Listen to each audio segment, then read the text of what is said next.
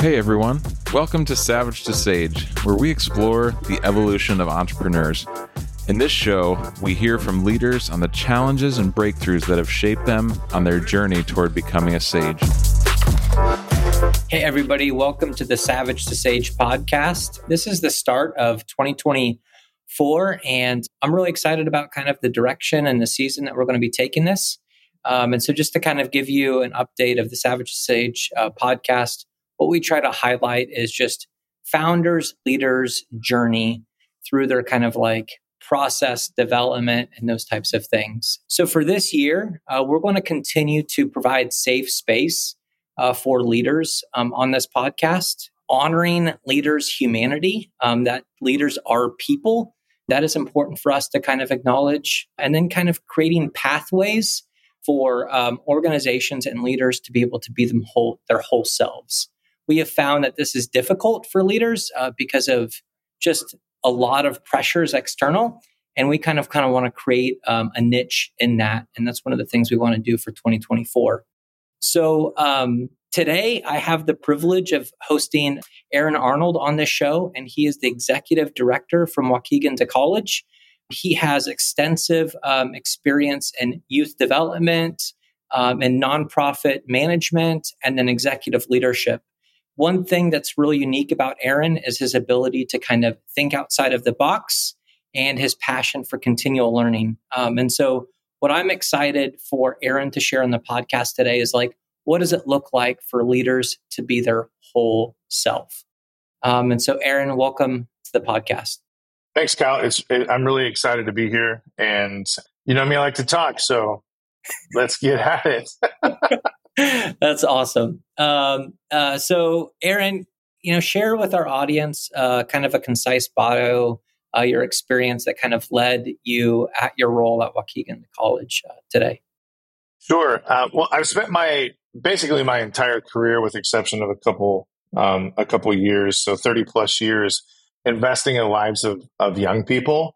I started my career in a, in a faith-based space. And initially, I wanted to be a, a lead pastor. Looking back, it's just really bizarre to, to say that right now. But um, I enjoyed public speaking. I enjoyed leadership. And then I really quickly realized adults have very little interest in change. And I felt like I was beating my head against the wall. So I pivoted where I thought I could make the greatest impact, which was with young people, who are, you know, in that process of forming their values, their their beliefs, their opinions. And um, that same desire to leverage my time and talent for the greatest good, which is kind of a, a mantra I have. You know, we only have one life, let's live it to the fullest. And, and the way that we can do that in helping others uh, led me to South America. And for ten years, worked with students um, there. Began to uh, realize, hey, there's a there's a void in training and and um, leadership development, resource development with people who worked with young people. So we started a, a national organization that provided a network to distribute those kind of services. And one one thing I really believe, as far as like one goal of leadership, is to work yourself out of a job. So after I did that, I left Chile uh, to expand our efforts globally. Um, traveled, you know. I've had the experience to be in about seventy-five different countries around the world. I uh, started an organization uh, under the umbrella of a of a larger global missions organization called Youth Hope. And, you know, uh, being in that world for a while, and this is probably a whole nother podcast uh, conversation, but I um, some personal convictions led me to leave the organization and the faith-based space in general. And that's where I landed at Waukegan to College after a really long search. Um, I tell all my friends who are applying for jobs, I applied for sixty different jobs prior to uh, finding this one, because I really wanted to continue to have an opportunity to invest in, in youth in a life-changing way. That's great. That's great. seventy-five. That's impressive. Is your, is your, is your passport still up to date? It, it is. Um, I, I, now they won't let you add pages to them, so you just got to renew them. But uh, yeah, I love that it's it's really been a part of who I am and how it, you know, what's molded me as a person for sure. That's great. So, um, talk to me about Waukegan to College. Like, kind of what what is your focus there? Tell me a little bit about the history, where it's going. Sure. Well, I have the privilege of the privilege of being part of the leadership, and um, I'm not big into titles. My title is executive director, but that means basically I do all the shit that no one else uh, wants to do or can do. You know, leadership is not as sexy as a lot of people make it out to be. But one of the things that I really love is the ability to to lead with vision and with strategy. Our organization is located in Waukegan, Illinois, which is about thirty miles north of Chicago. And we serve one of the largest high schools in the nation, about forty-five hundred students. And only about twenty percent of them are considered college ready, which means they have the academic and social emotional ability to succeed in college. And so we partner with, with students uh, and families. Most, almost all of them are first generation, which means their their parents did not attend college. And we provide guidance and support as they follow their dream to pursue a college degree and uh, be who they want to be when they grow up. It's really about educational access and and equity in, in that space. And uh, this mission just really aligns with my values around justice and my belief that education is one of the most important factors in escaping poverty and and thriving as a contributing member of society. Love it. Like if you were to like, you know, on that question, like twenty percent, you know, of forty-five hundred, like where does that fit on like a national level as far as like, you know, students that are ready for college? That's got to be, I mean, those are kind of shocking numbers. They, they are. And, you know, it, it's it, what's interesting is uh, Waukegan is the county seat of Lake County, which is the county north of Chicago. Um, and it's one of the most affluent counties in the entire nation. Around it, like Michael Jordan's house is like fifteen minutes from here. You have multi, multi-millionaire billionaires that live in this area. So if you just go ten miles from where we live, ninety percent of the students are college ready at, at those high schools that are affluent and have more, more resources. Um, just an interesting statistic, per student per year, the district here invests sixteen thousand dollars um, per student per district. ten miles away in Lake Forest, it's thirty-two thousand dollars. Uh, teachers make twice as much in those districts as they make in our district. So do the math. Like I, you can have all the all the you know desire in the world to be a change maker, but man, you got to put food on the table. So you know, really at the heart of that is we we fund education in this country inequitably because of of, of the basis of property taxes. So rich people have more money in their neighborhoods for better schools, and they don't want to share the wealth. So, you know, call me a, call me a socialist. I don't care.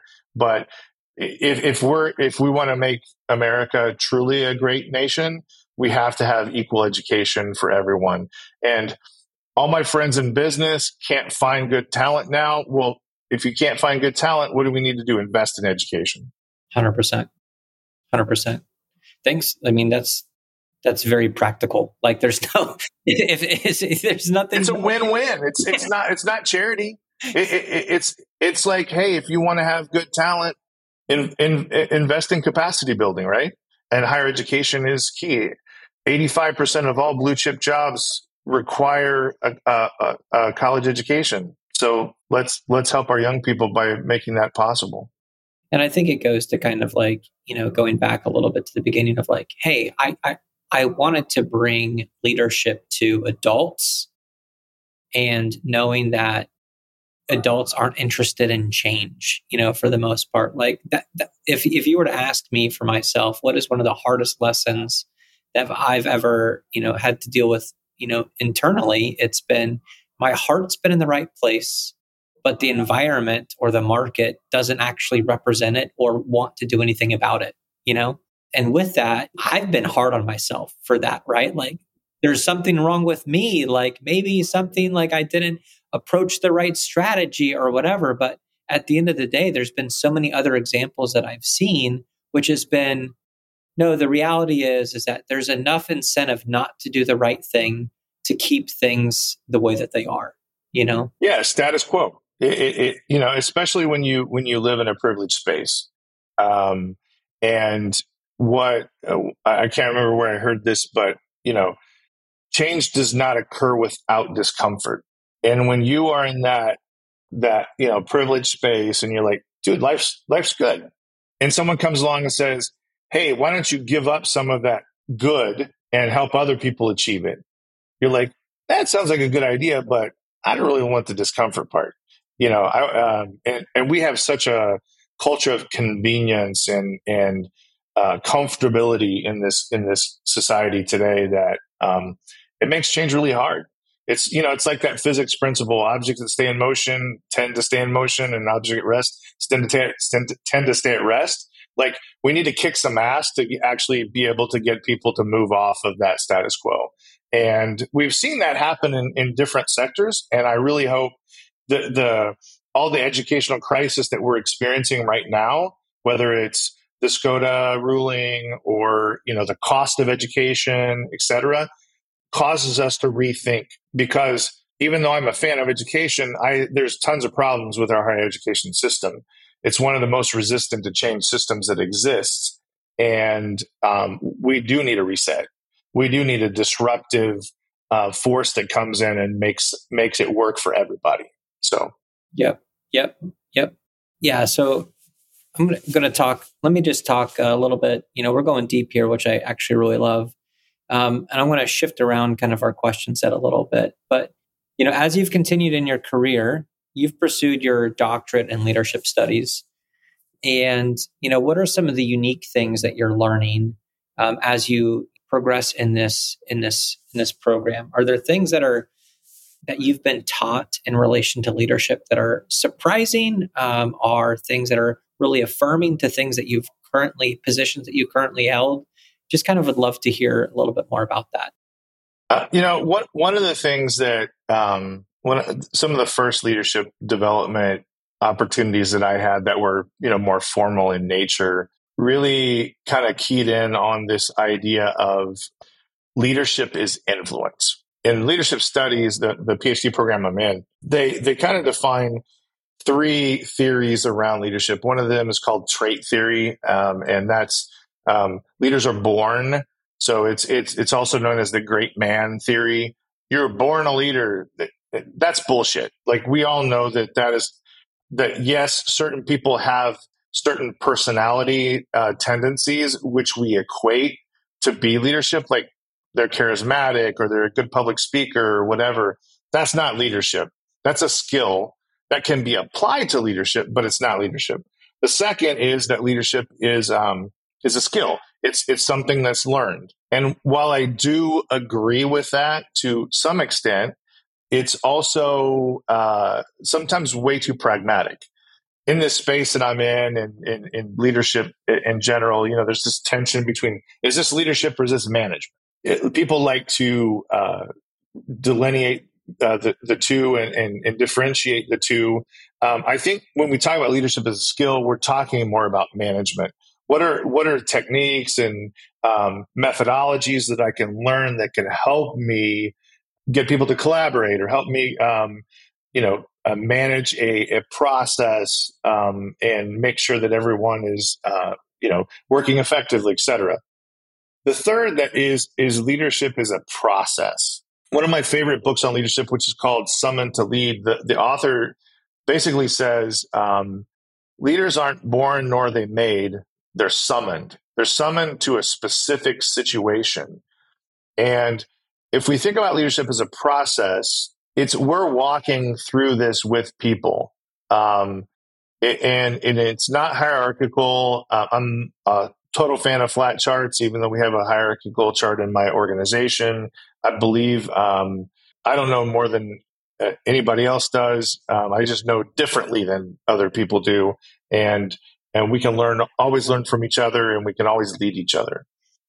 In fact, that's one of the things we teach our students in our leadership development is you need to learn to lead yourself, you need to learn to be led by others, and you need to learn to lead others. It's kind of the trifecta of, of leadership. And, um, you know, that's that's one thing uh, I, I think that that I really um, believe is that when we when we say leadership is influence, we're basically saying leadership is transactional. And I, I I believe in leadership that should be transformational. In fact, one of my research topics is um, around I thought a big word, an epistemology of of hope. How do we understand hope? And I believe that hope is actually one of the key factors that leaders need to um, communicate. One, they have they have to have hope. They have to be sometimes the the, the carrier of hope for others. Like when everyone else is hopeless, no, I, I have hope. We can do this, right? And then they have to cast that hope, like like they cast a vision. Vision isn't enough. Vision is like, hey, we can do this, or this could happen. Hope is, I believe this can happen. I believe that that we both have the capacity, and we have a, uh, we can create a path to get there, which is are the two components in, in a theory of of hope that I'm I'm using. So I'm really keying in on on that. I'm also keying in on um, leadership as um, as a relationship. One of the uh, researchers and authors that I use a lot in my research, Paulo Freire, who was an educational activist in Brazil in the sixties, seventies, he said, leadership can't happen without love. And like, if you don't love people, you really can't truly um, lead people. And so I think leadership has been co-opted by uh, too much by business to make it into something that's transactional. Um And, and there's nothing wrong with management. There's nothing wrong with saying, hey, we got to coordinate and collaborate, et cetera, et cetera. We got to have policies and procedures, et cetera. But that's not leadership. Leadership is inspiring more than it's influencing. It's giving hope more than it's giving direction. Those, those are my thoughts. I love it. I love it. And I think,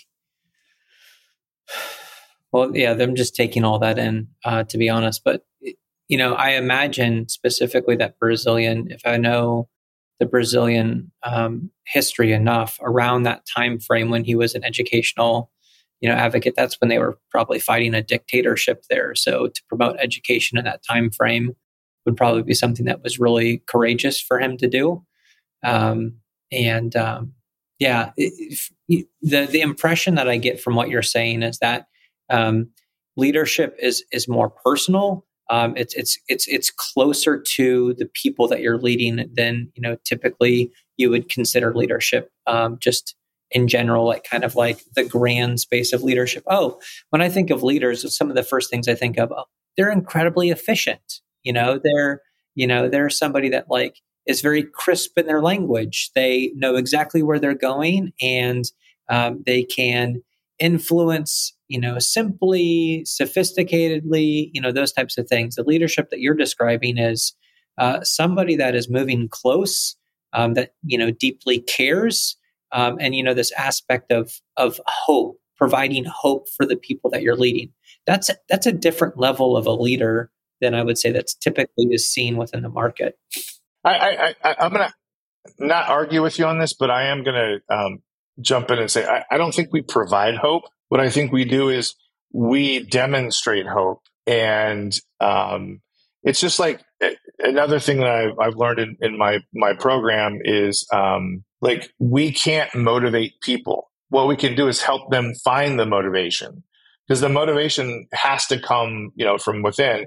And if it's not, what it is is coercive. So it's either reward or punishment based, which is Um, not sustainable, because as soon as that reward or punishment disappears, then they're they're gonna the behavior is gonna change back to where it was.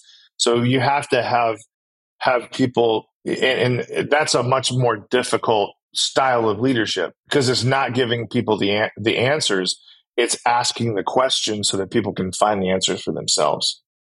And it's holistic for them, right? Because it's not it's not a platitude, or it's not a simple solution for you to do or check off. It's like that person has to be in tune to who they are, how they process yeah. things, how they need to do to get the job done. And for you as the leader, you have to know them well enough to know what would be a potential levers, they're not the right word, but potential. You have to know them to kind of say, this is how this person's wired. Let's try this to see right. if it can help them go that direction. Right, right. And, you know, we all have, we all have our challenges, right? Um, we've, we've all experienced different levels of, of, of trauma or, or, you know, things in our past that can really trigger our response to certain things. So that navigating that space, that's why I like coaching so much more than uh, then, and I'm a, a licensed coach. I, I, um, or certified, I guess you'd say. Uh, I think mentoring and some of those other consulting, I do those, but ultimately they're not nearly as impactful as, as uh, a coaching approach, which says you're driving the bus. All I'm going to do is help, help uh, walk alongside you so that you can figure out how to get there in the best way. Hmm. Yeah. Okay. So let's, let's talk about kind of like, what is the, what does leadership look like around us? You know, kind of like you're honing in on the type of leader that you want to be. And, you know, when you think about leadership in general, like where do you find just in general where leadership is, is deficient in? Uh, what's the opportunity in front of us for the opportunity cost because we're not getting it right? So I'm gonna I'm gonna come at this from a different angle, uh, and and really the angle that I'm that I see the perspective I see things um, from today in my in my work. Young people are experiencing the the most severe mental health crisis in the history since we've been recording this. Right, um, suicide rates are, are skyrocketed. We we just lost a student two weeks ago, junior in college, death by suicide. And our, our our nation is a mess. Our world is a mess. And um, I, I, I think all of all of this is happening, or at least corollarily to uh, a leadership void that we have. You know, one one thing about leadership that I think is is really important to, to understand is the difference between responsibility and authority. A lot of people want authority. But at the end of the day, and I tell my staff this all the time, you know, at the end of the day, the the board, donors, I, I, it's I'm on the line. Like you're not, I, and I'm not going to throw you on the bus under the bus. I'm going to take responsibility for whatever happens here, no matter what, because that's what a leader does. And the blaming and the shifting of of responsibility, and you know that that's happening in society today. It, uh, among leaders is it's just disgusting. Like I don't, I don't think like why would why would any eighteen year old who just turned eighteen and, and has the opportunity to vote in, in November, why would they be motivated at all to participate in our political system when, for the most part, leaders aren't demonstrating leadership? And I, I'm not going to talk about what side is doing what. That doesn't matter. That you know. Um, there is there is a void uh, of leadership, and it goes back to what I said about not being able to lead if you don't love. You can't be a leader for the wrong reason, and hope to be able to lead effectively. You know, I've met I've met some very very successful uh, entrepreneurs and very successful business people in my life, and and hang around with a lot of them today, and you can tell right out of the gate. Do they really care? Or are they doing this um, for themselves? It's hard when you work in this nonprofit space because you can't um, you can't help everybody. You can't fix all the problems. You know, uh, I, most weeks I end the week with more to do than when I started the week, and um, you know we're we're serving uh, about a hundred high school students out of forty-five hundred. Now we we start in fifth grade and go all the way through college. We have about two hundred fifty students in our program, but we're serving one hundred of uh, high school students out of forty-five hundred in a school that, you know, eighty percent of them have huge need. Another thing that I think, besides that authority responsibility dynamic, is um, a sense of urgency.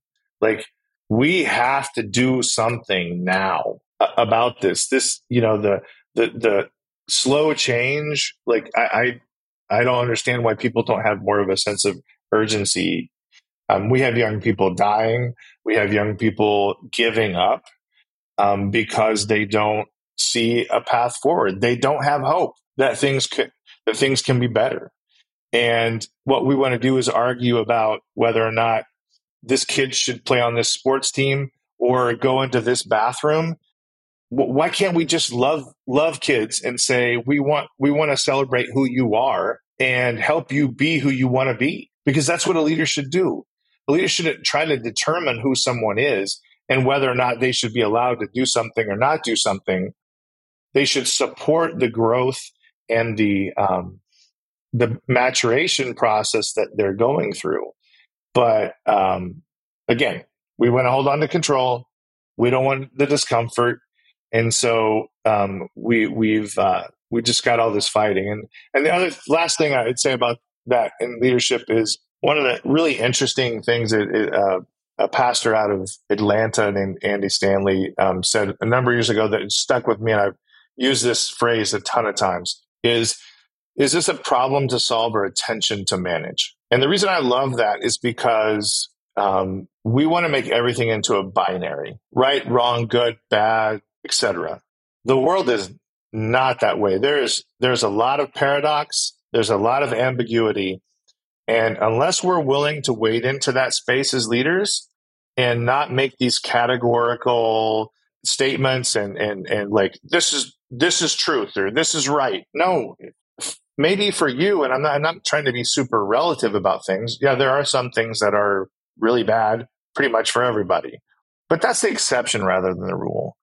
So when we try to impose as leaders on others our belief system, our our preferences, our opinions, like even even I read the New York Times every day, and it seems like journalism, and I'm, I'm not, I believe in journalism. I think journalism journalism is one of the key components of a free society. When you know when you see journalists starting to be censored, watch out.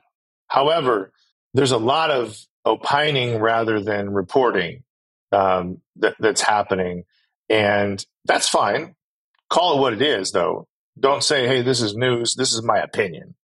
Um, and you know, it, it's it's sensationalized, et cetera. And, and so we that binary is just like creating so many broken relationships and and breaking down dialogue in a way that like we've got to talk to each other. And I, it's just the yeah. Sorry, I'm. This is so.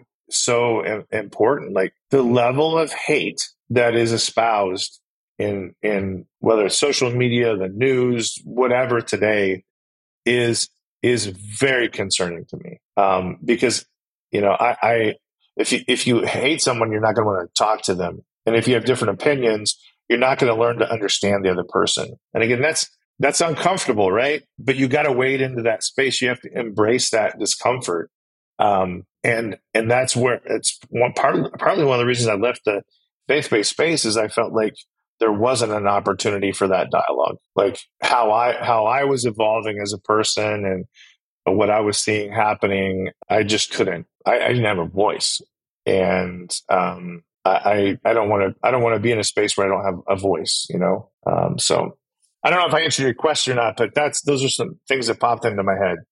Oh, that's great. That's great. I mean, I think you like, those are all real concrete, um, you know, specifically talking about the mental health crisis. And, you know, I know Indiana, one of the things that I was encouraged by is that one of the, um, you know, there, I have a couple of leader friends that are in that space that are kind of doing stress management at work, you know, specifically kind of like, how do we, you know, my children have calming corners in their classrooms, of course, you know, so that's like, it, you know, pretty much how to self-regulate, which is incredibly important for people to do, adults do.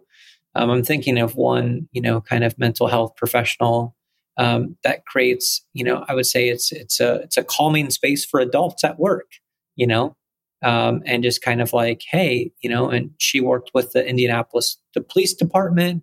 And the next person that, you know, the next group that she's going to be working with is nurses and doctors uh, because of the amount of stress level that they carry, which is one hundred percent appropriate. Um, you know, but, you know, so I think it was maybe two hundred or three hundred percent Indiana decided to increase the mental health budget for twenty twenty-four, uh, which is encouraging, you know, uh, for that to be kind of reality. But, you know, when we look at kind of the decisions that are being made um, based on dealing with the mental health crisis, um, what's being dealt with is it's not uh, preventative um, mental health. It's all putting the Band-Aid on top of, you know, the care that the deep care that people need in this state. And so while it's encouraging from a monetary standpoint, it doesn't get to the root core of the issues that people are facing on a day-to-day basis, which, you know, to your point, is is failing people. It's failing the society. And so um, just thank you for bringing up just a lot of practical, real life situations as far as like leadership and, you know, where it's missing the mark. So thank you for that. Yeah. And, you know, one thing, uh, you know, as I was looking through your questions that you sent me earlier, that, that kind of pops into my mind too is, and you're talking about health and, and, and, and leadership is, um, I've got this, uh, I've got this postcard sized, um, poster that's on my desk that I bought at a stationery shop, and it's got a hand drawn porcupine on it. And it says, "Don't be a prick." And, um, I think a lot of people who fit into that, like born leader, like the, the driven, charismatic. I mean, I, I, I, I had a PhD in assholery before I started my PhD in leadership studies. Like, I know how to be a jerk. That doesn't help anybody. How can I treat people with dignity and respect, um, as, as a leader? How can I not, and, and, and going back to the society, like, When our when our top leaders are using junior high, you know, insults to to uh, their the, their opponents, like what do, what kind of example do we have? Like, what are we doing to build each other up? This is not a zero sum game, right? It's not a winner takes all. This is about how can I make the world a better place, and that's whether I'm making widgets at a factory or I'm Uh, you know, a doctor, or I'm a, a teacher, or I work at a nonprofit. You know, it's how do I make the world a better place, not how do I take advantage of other people and be the biggest jerk that I can. And then everyone says, "Ooh, he's a good leader because he, you know, he gets what he wants, or she gets what she wants." Like that's that's just crazy. Yeah, and I, I'll be honest with you, I didn't know that that leadership type existed until probably about five, six years ago, where you could be charismatic, you could be, you know, say all of the right things, perform very well, but not knowing just how important character is um, to somebody individually, and just see it so misused. And um, for me personally, to be the collateral damage of that misuse. Um, I just didn't know that that was out there, uh, to be completely frank. And I, I know that I was naive to think that, but like, like to your point, there's real collateral damage for poor leadership. Um, and I think, you know, from what I'm hearing from you, like you see that day in, day out, you know, like that is. And so for me, it's like, I'm like, okay, your voice is kind of the loudest because you see day in and day out how poor leadership is failing people, you know, and the community. And uh, it's not right. And it's not okay. Uh, it's kind of like the saying, and, and, and, you know, people don't leave companies, they leave managers, right? People don't leave organizations, they leave leaders. And that's, I mean, that's not one hundred percent true. Sometimes people get a great job offer and they go, but you know, if they really want to stick around, and but they end up leaving, it's generally because uh, of a of a leadership void or an abusive um, leadership. And I think there's a lot of people that have a lot of, you know, need a lot of healing and restoration because of of that kind of leadership. Like I, one of our staff members, she told us last year at her one year anniversary, she's like, "I love working here. I mean, you, you're very demanding, high expectations, but no one screams at me like in my last job. No one calls me names like in my last job. Like, you actually treat me as a person." I, I just, I just think that that seems so basic, but if you do a social experiment, like go to a, go to McDonald's and watch how people interact with the person behind the counter or whatever. Like, they act like they're a machine, and, and they're not. Like, why not say, "Hey, how's it going? Like, thank you very much. Please." Like, civility. Leaders have to model that. It doesn't exist because leaders aren't modeling it, right? Um, they're not they're not demonstrating the importance of of treating people um, in in a with dignity and respect and and um, celebrating who they are. So, yeah. As as kind of we finish up with the last couple of questions, what are what are some things that you kind of tend to for yourself to like kind of lead yourself to be the leader that you inspire to be? You know, um, what are some practical ways that you kind of yeah take care of yourself? Well, I'll, I'll be honest that I if I had to do a self assessment, I don't take care of myself very well, um, and you know that's something I'm I'm. I'm working on. Uh, first of all, it's surrounding myself with people who can support me um, in my life journey, but also in my leadership. I've got a coach, I've got a mentor, I've got a therapist, and I, I think yeah, all of them provide different sorts of support for me. I also love to uh, I love to learn from from young people um, who are seeing the world very differently. And uh, from a very different perspective, I think, you know, the hardest, and I, I told my mentor this, we we do this exercise every morning um, called five one two. It's a journaling exercise and, and five things I'm grateful for, one thing that is bothering me, and then two things that um, I can do to make it a, a great day. And this week, one of the things that really is bothering me is like, I... wish I had the capacity to not care as much as I do. And I know that sounds can sound arrogant. Ooh, Aaron just cares so much about no. But literally I, I can't shut it off. And I can't I can't like I can't turn in a grant report that's that's half-assed. I care too much. I can't let uh, one of my staff members down um and I, and I do all that I can and I still let them down sometimes. But Um, like I wish I, and so that, that sense of self-imposed, uh, expectation and responsibility, it's heavy and it's tiring and it's overwhelming. And, um, especially in a space like we're in, I mean, I'm not saying that if you're, you know, leading a, a, a I T startup that you're not feeling that, but like when we're, Our, our product, our service is, you know, the success of young people who are marginalized. It could, you know, I know every decision I make, I know every everything that I do is going to lead to impacting either positively or negatively um, the the brighter future of a, of a young person and family that we serve. I, I guess I don't. I, a lot of it is I don't know. You know, I, I just I take it day by day and. Um, I reach out, I'm honest as hell with the people around me that, um, like sometimes I'll, and, and you know, one of the things I learned as a leader early is like, you can't show weakness. You can't like demonstrate. And I'm not saying go in and like unload all of your crap on people because that's not fair to them either. Right. But sometimes I'll go into a staff meeting and I'll say, and I'll say, listen, y'all know I struggle with depression. And today is not a good day. And I just want to let you know that. I'm not asking you to do anything or help me in any way, but just know like, hey, I may not be as as as gracious as I normally am, or like or today, like I got a lot of deadlines and I am stressed out and anxiety levels are super high.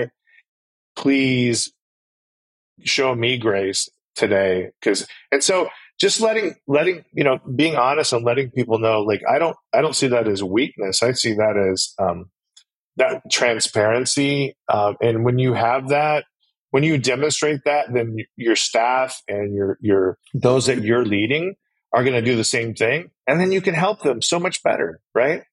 I don't have all the answers, um, obviously, and I don't feel like I'm doing a great job, but I am being honest with people around me and saying these are these are my Um, areas that I need to work on. You know, my my uh, my word for the year is delegate, and if people are already getting tired of hearing me say, "Oh, I got to delegate," because um, I'm not good at it. I- I'm not, and and yeah, there's control issues, but there's also like, "Hey, you got a lot on your plate already. Why am I going to give you something that doesn't feel right? That doesn't feel fair." And yes, their hours worth less, or, you know, they're, they don't have as much to do as I do, or what I need to do is, uh, that I'm not doing is more important. All those things, rational arguments are true, but at the end of the day, it's difficult. But if I'm going to grow and our organization is going to grow, I've got to learn to, again, embrace change, embrace the discomfort that comes with um, learning to to delegate more, uh, and not just give, you know, because, again, I've had a lot of poor examples of that. Leaders giving away everything that they don't want to do or they don't like to do um, to people, as opposed to really being strategic around it and saying, like, who's the best person to do this? Am I? Okay, then I should do it. If not, um, then who is the best person to do it? As a, and so those are some of the things um, I, I would talk about. Like, I do, I try to practice meditation, I try to exercise, but I'm in a, I'm in a valley right now on that. I'm, I'm sucking air. I, I'm, I got to get back into, I started the year well and then shit at the fan, and, you know, I'm just trying to get back to it. So rhythm, routine, those are two words I'm also focusing on this year. Um, because I do believe if I can find that, that pace, that rhythm, uh, cause I'm a, I'm trying to run a marathon at like a eight hundred meter speed. Like I, at least I can't do that. Um, and I don't want to burn out. I don't want to, you know, I don't want to put the organization in, in a bad space, and the people that I lead in a bad space. So I got to take care of myself. Yeah. Well, I just, I want to give you some, you know, uh, from somebody that's done, you know, close to maybe seventy-five podcasts talking with leaders, like that's not an easy thing for any of, for any leader is to just to do the self-care. I think we're drawn into kind of the responsibility and the care of the organization. And so that, I know that that's difficult across the board. Um, you know, something that you said as far as vulnerability uh, really struck a chord with me, because it, at the end of this month, it'll be a year since my dad passed away. One of the things that my coworker Daniel uh, gave me was this this black bracelet, um, and it was based on kind of a, a tribe in, I think, in South Africa or Swaziland. But one of the ways that they mourn, um, you know, a passing of somebody in their community is having them wear a, a black uh, wristband. Um, and so Daniel gave it to me. It was like, hey, um, maybe you can wear this uh, in, in, in remembrance of like, um, of just showing the community that like you're grieving something significant. Um, and uh, so I couldn't wear it um, right after my dad passed away. It's just, everything was just so fresh. There's just no way. But I was thinking about ways that I could practically like honor my dad with our first holidays without him. Uh, and just having this on, like, you know, um, one of the points of it as well was, you know, very similar to kind of when you were talking to your staff, like, today's not a good day. Like, me wearing this bracelet, like, is me acknowledging, like, this is something I carry, you know, like, this is something that's very real that I carry on our, on a practical basis. Um, and so I just was really touched by the way that you said that. Um, and so thanks for sharing that. So thanks. Yeah. I, it, it's interesting you mentioned, like, I don't, I think tokens and reminders are so important. Um, I, I have a lot of tattoos, and all my tattoos are tokens and reminders. Like, I have, I have an anchor on my, my arm right here. That's uh, there's a verse in the Bible that says that hope is the anchor of the soul. So it reminds me about being hopeful. I have a origami um, crane on my on my left arm, which is a reminder around peace. It is a symbol of of nuclear disarmament back in the uh, shortly after um, World War Two. And, you know, I think we have to continually remind ourselves.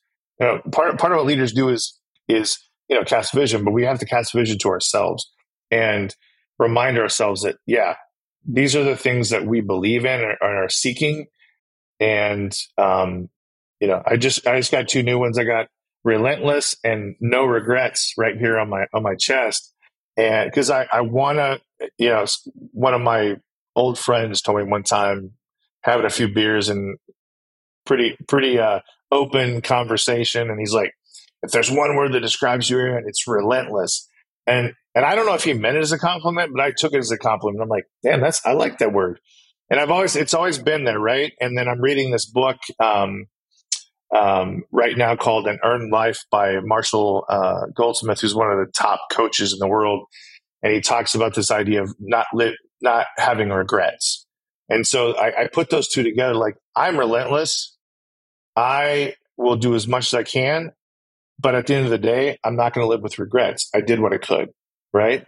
That's allows me to put my head on my pillow at the end of the night and and say, okay, you can't change the world, but you can, as Gandhi said, you can be the change that you want to see in the world. Yeah. Well, Gandhi's a whole nother story because he's the top of my list as far as heroes are concerned. So yeah, really cool. Um, if you're if you're thinking about, last question, speaking about the next generation, if there's one message that you can give them, what would it be? Take risks and live your dream. Um, and, and don't let anyone else tell you what your dream is. Obviously, you want to make sure those risks are calculated, but but yeah, embrace the unknown. You know, like that scene in Harry Potter where he doesn't see the the step, the stone that, you know, this bridge, this huge chasm until he actually puts his foot onto it. I mean, that's a great metaphor for, you know, what I, I believe as young people, uh, you know, what, what it looks like for young people to embrace um, the unknown. Also believe in your uniqueness. Uh, there's a lot of people that are going to try to put you in boxes and put labels on you and try to make you think that if you have one, that you're not good, or if you have this one, you should, you should, you know, try to get to, to be this because that's that's good and that's bad. Like, you know, I have a lot of friends from uh, from around the world and and cultures that are much more communal, and they have like parents have a lot more uh, sway on what what their children do, what they study, and they're like, you got to be a doctor or an engineer or a lawyer, right? Well, screw that. Be who you want to be, because you're never going to be happy unless you do. Um, you're never going to fulfill, feel fulfilled. And, you know, if you're doing what you you you love to do, you you can have the hope that the contribution that you're making to the world is going to make it a better place. And lastly, just don't take things too seriously. Uh, and this is like the most hypocritical thing I could say because I take everything way too seriously. But like, have fun. Uh, I'll, I'll end with a, a, a quote from my favorite book in the Bible, uh, which is Ecclesiastes, which most people think is like the most depressing book in the, world, in, the in the Bible. But uh, attributed to Solomon, he says, um, "There's nothing greater than to eat and drink and enjoy the fruit of your labor." Like, work hard, play hard, you know, and um, find find what you love to do and do it. Uh, and, and and sometimes the two things kind of integrate, right? Um, I mean, I, I, there are things about my job I love to do that just fill me up. A lot don't, but um, as as a young person. Like, I, no one ever told me that. Like, I, I, I don't think I ever really came into my own until I was in my, you know, forties, um, because I was trying to figure out, what do I do to impress people? What do I do to to make people think I'm competent? What do I do to, you know, fit into these categories and these boxes? Nah, it didn't make me happy. And um, I, I knew at the core, you know, this idea of investing in young people.